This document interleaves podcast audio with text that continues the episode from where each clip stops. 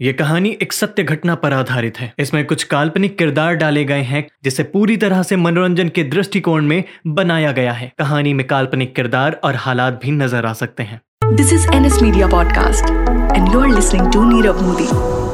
Episode 1 of 10 episode series. Bharat की आज़ादी के बाद सोचा गया था कि शायद अब हमारा देश फिर से सोने की चिड़िया बन जाएगा शायद हम फिर से उसी सुनहरे वक्त में लौट जाएँगे, जहाँ पूरी दुनिया पर भारत का तिरंगा लहरा रहा था। मगर भारत की गति आज़ादी के बाद सोच के विपरीत चलना शुरू हो गई। देश की आज़ादी के समय, जिन्होंने अपने खून पसीने के साथ साथ अपनी जान तक नौछावर कर दी थी, उसकी कमाई को राक्षसों की तरह समय समय पर लोग आकर लूटते रहते हैं। इस कड़ी में विजय माल्या की कहानी से हम आप सभी को वाकिफ करवा चुके हैं।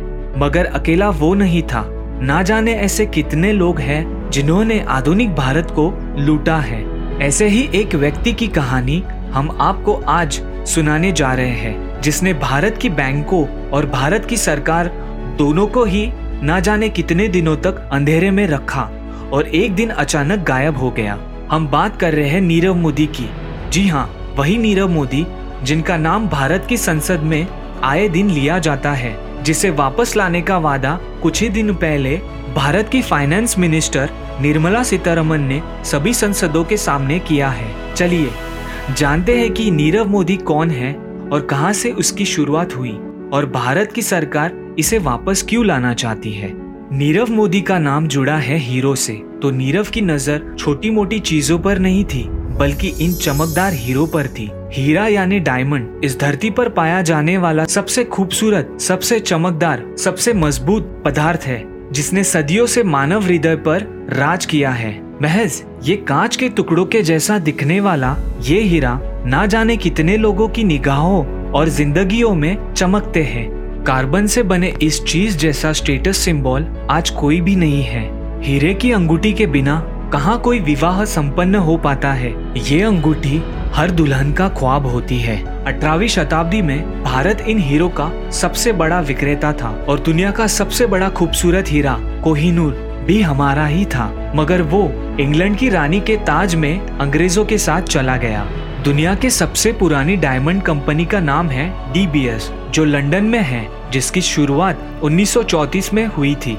और उन्होंने 1950 में हीरो को सबसे पहले अपने विज्ञापनों में दिखाया गया था।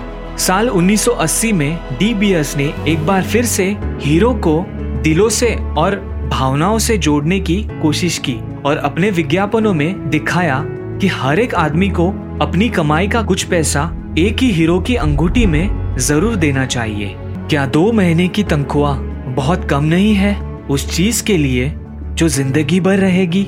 और तब से आज तक लोगों की हीरो के प्रति मोहब्बत दिन ब दिन बढ़ती जा रही है।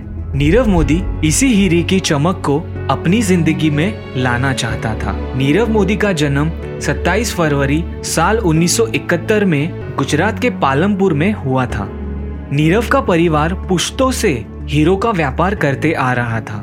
नीरव के पिता का नाम था दीपक मोदी। नीरव मोदी ने यूनिवर्सिटी ऑफ़ पेनेसुएला की वॉटन यूनिवर्सिटी में एजुकेशन लिया था। मगर कुछ ही समय के बाद अपनी पढ़ाई को छोड़ दी। जब नीरव 19 साल का था, तब वो अपने पिता के साथ अपने अंकल मेहुल चौकसी की कंपनी गीतांजलि ज्वेल्स में काम करने आ गया था। गीतांजलि ज्वेल्स एक बहुत ही बड़ी कंपनी है, जिसके लगभग 4000 रिटेल स्टोर्स भारत में मौजूद है। कॉलेज में पढ़ाई के दौरान नीरव मोदी को अम्मी मिली।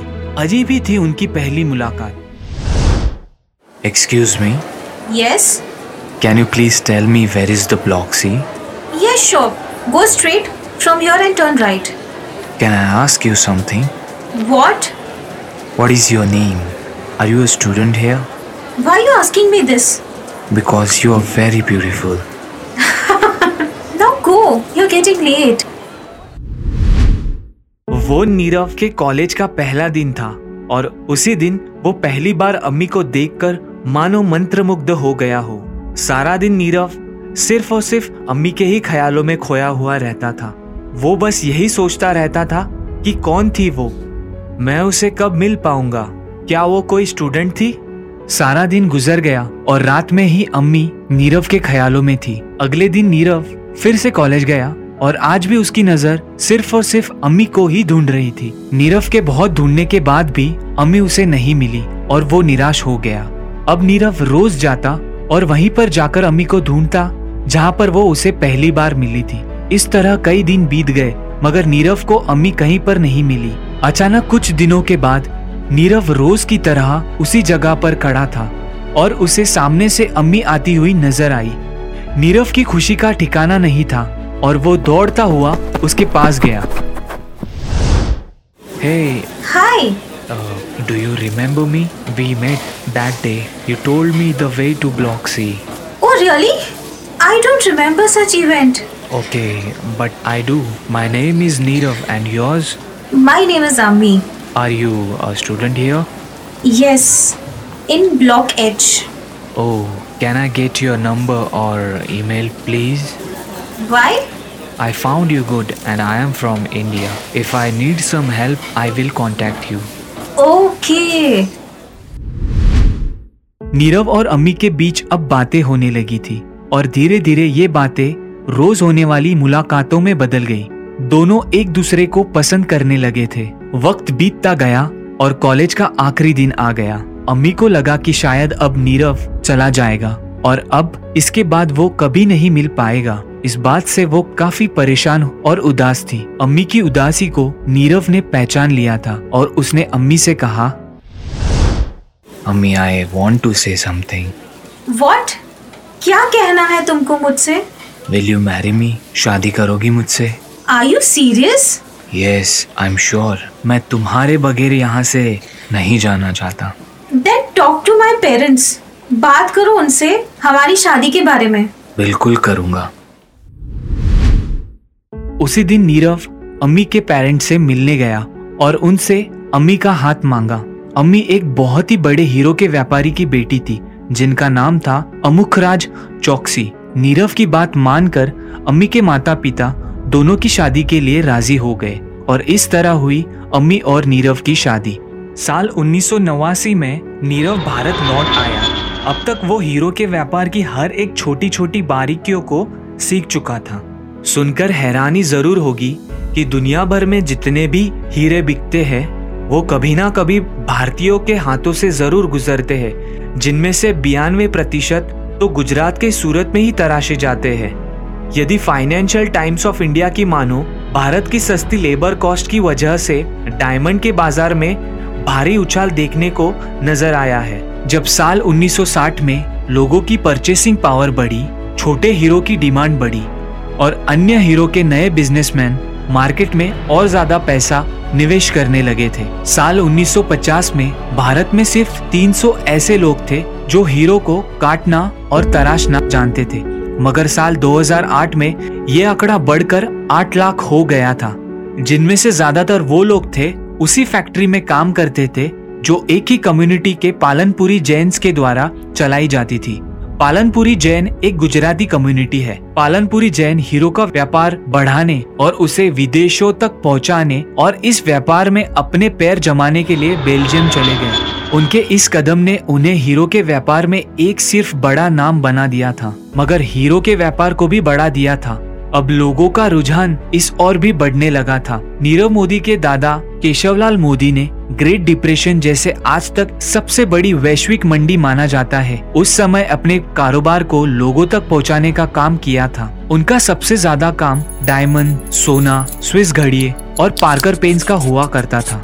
केशवलाल मोदी यूरोप से लेकर पौंडीचेरी तक इस कारोबार में अपने पैर जमाए हुए थे। क्योंकि सिर्फ़ यही जोन था जहाँ पर सरकारी टैक्स माफ़ था या यूँ कहे कि कोई भी एक्सपोर्ट टैक्स नहीं लिया जाता था। एक बार नीरव ने अपने दादाजी से पूछा। दादाजी मैं आपसे एक बात पूछूँ? हाँ बेटा। पूछो क्या बात है? दादाजी हम पालमपुरी जैन क्यों हैं? ये क्या होता है? बेटा पालमपुरी जैन गुजराती होते हैं। तो क्या सारे गुजराती पालमपुरी जैन हैं? नहीं बेटा बस कुछ ही लोग होते हैं। तो वो बाकी लोगों से अलग क्यों होते हैं? बेटा पालमपुरी जैन होने का मतलब है कि आपको सात्विक भोजन खाना होगा प्याज नहीं लहसुन नहीं। आलमपुरी जैन बिल्कुल अलग घरों में रहते हैं जहाँ और लोगों को रहने की अनुमति नहीं होती। हमारे विवाह भी अलग तरह से होते हैं कुछ समझे? दादाजी मैं समझ गया।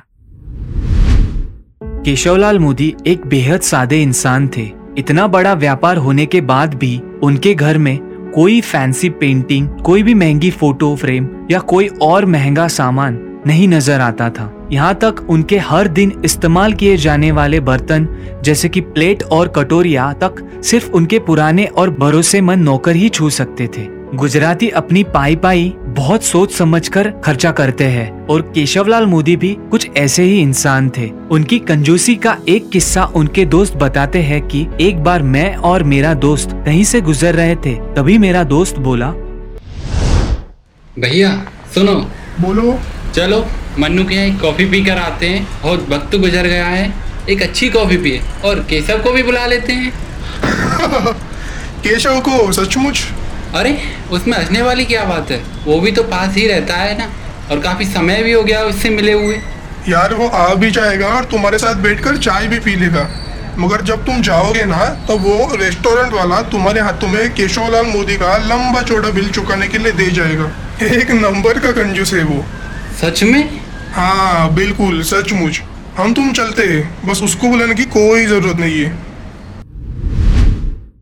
केशवलाल मोदी ने पाई पाई जोड़कर अपना कारोबार खड़ा किया था और वो सिंगापुर में बसने वाली अपनी पहली पीढ़ी थी। वाकई इतना बड़ा कारोबार खड़ा कर देना, ये कोई एक रात का काम नहीं था और ना ही आसान। ये थे नीरव मोदी और उनके दादाजी केशवलाल मोदी। नीरव की कहानी में आगे जानेंगे नीरव की ज़िंदगी में क्या हुआ, हमारे अगले एपिसोड में।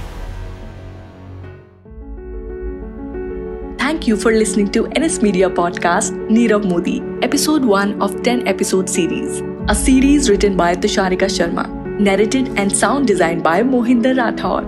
Subscribe to our channel on Ghana app or wherever you listen to your podcast. For feedback, mail us on nsmediapodcast at the rate gmail.com. Keep tuning in on every Friday for new episode.